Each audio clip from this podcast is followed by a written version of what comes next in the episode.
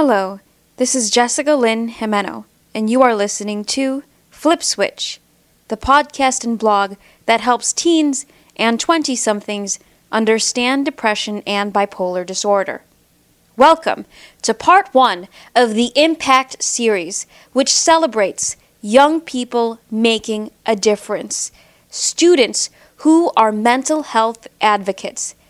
The Impact series reminds each of us that one person can indeed make a difference, whether it's helping a depressed friend or changing an entire campus. How is this possible? Today, Samantha, a college student from Maryland who attended the November 2011 Active Minds National Conference, will show us how. She will talk about three things. First, the importance of sharing our personal stories. Second, creative ways to reduce stress. Some of these are really funny methods I'd never heard of before. And third, how high personal expectations affect us. And now, here is Samantha to tell us about Active Minds. My name's Samantha Nagy. I'm 20 years old. I attend St. Mary's College, which is a small liberal arts college in southern Maryland. Why did you get involved in mental health advocacy? Mental health is something that's important for everyone, regardless of your race or age or gender, socioeconomic status. We all have unique struggles that we face, and yet stigma against mental health issues still thrives. So there's a profound call for a paradigm shift, and I really hope to be a part of that. So even if you don't have a mental illness or know someone who has it, you still care? Of course. I think that everybody should. It's something that is important for everyone. When I tell people what my job is, they always ask, Do you have a mental illness? Do you know someone who has depression or bipolar? But when you get involved in other causes like cancer or HIV or AIDS, nobody's ever asked me, Do you have HIV or AIDS, or do you know someone with HIV or AIDS? And in fact, I have no family members or friends with that illness, but I just think that it's important for the whole world to care about it. Exactly. You don't have to be personally affected by an illness in order to think that it's important. What event did you attend?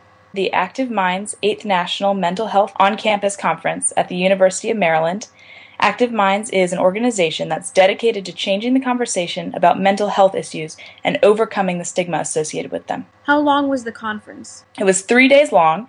There were talks, workshops, and presentations given by professionals, artists, and students. There were 500 attendees total, most of which were students, representing 31 states and District of Columbia, and 97 colleges and universities across the country.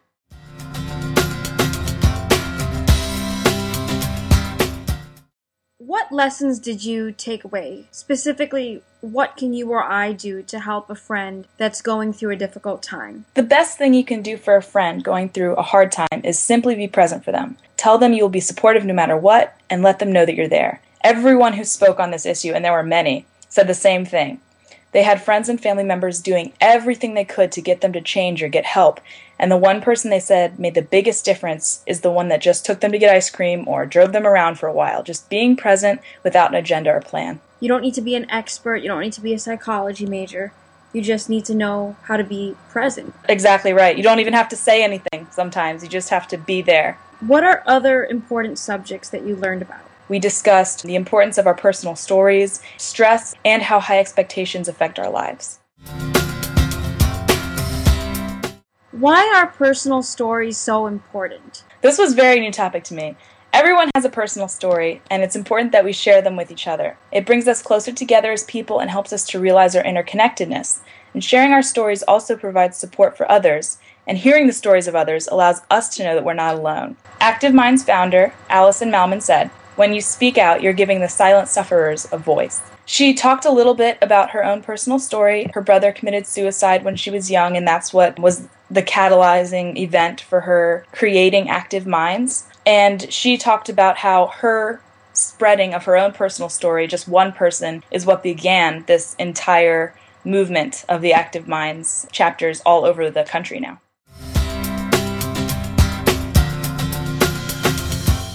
What are some helpful tips you learned for reducing stress? High stress is a huge problem on campuses, as many of us can personally attest to. One presentation focused exclusively on stress reduction techniques for the individual, like yoga, deep breathing, meditation, stretching. Um, other students talked about programs they've instituted on campus for stress out days and finals week. Everything from puppies on campus to popping extreme amounts of bubble wrap, destroying old TVs with sledgehammers, and even school wide carnivals. De stressing can be as easy as enjoying a cup of tea the important thing is that you find what works for you and use it and be proactive in stress relief. So, we need to find ways to reduce stress now before the crisis happens. That's exactly right. Make it a habit now, and when stress comes, it'll be easy to overcome. So, just understanding that stress is an inevitable part of life. You can't completely eliminate it, so you have to find a way to deal with it, multiple ways to deal with it. Exactly, before it happens. What happens to us when we have high personal expectations? Having high personal expectations is often a good thing. They drive us forward, keep us focused, and can lead to high achievement. But expectations quickly go from productive to unhealthy when we start putting unfair pressure on ourselves to achieve perfection and forget how to accept our own faults. That's when our personal expectations get out of control. Do they give any examples? There were many speakers who talked about how their striving for perfection academically led them to be extremely hard on themselves when they got even good grades uh, that weren't perfect. There were some people who thought that not reaching their own personal expectations was letting down their family or friends in some way, which was not true at all, but that's just one example of how high personal expectations can become unhealthy very quickly. Did they ever discuss appearance? They did discuss appearance, uh, especially in the cases of anorexia and bulimia. There are high personal expectations that some people held themselves to that are literally impossible for your body, and that's what led to these issues. And then those issues kind of moved their way into depression. So that's another way high expectations are damaging. How can we help ourselves in this area? Failure is difficult, but sometimes it's inevitable. We're humans. One speaker challenged us to think of the kind of person we would be if we never failed at anything. Everything was easy, and we never faced difficult challenges.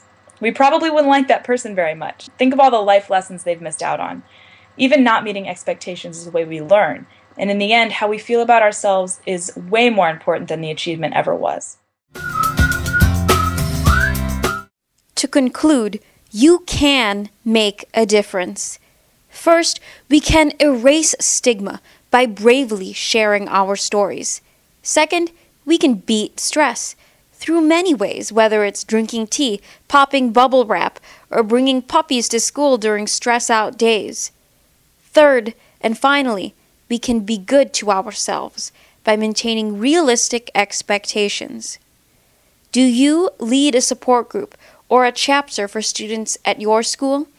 Contact me if you would like to share your story in the Impact series. Don't miss the rest of the Impact series. Follow me on Twitter. My handle is at FlipSwitchTeens.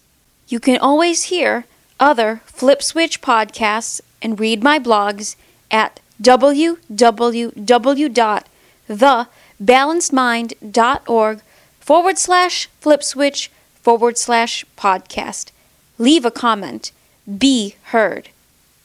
Until we meet again, this is Jessica Lynn Jimeno signing off and saying thank you for listening to Flip Switch.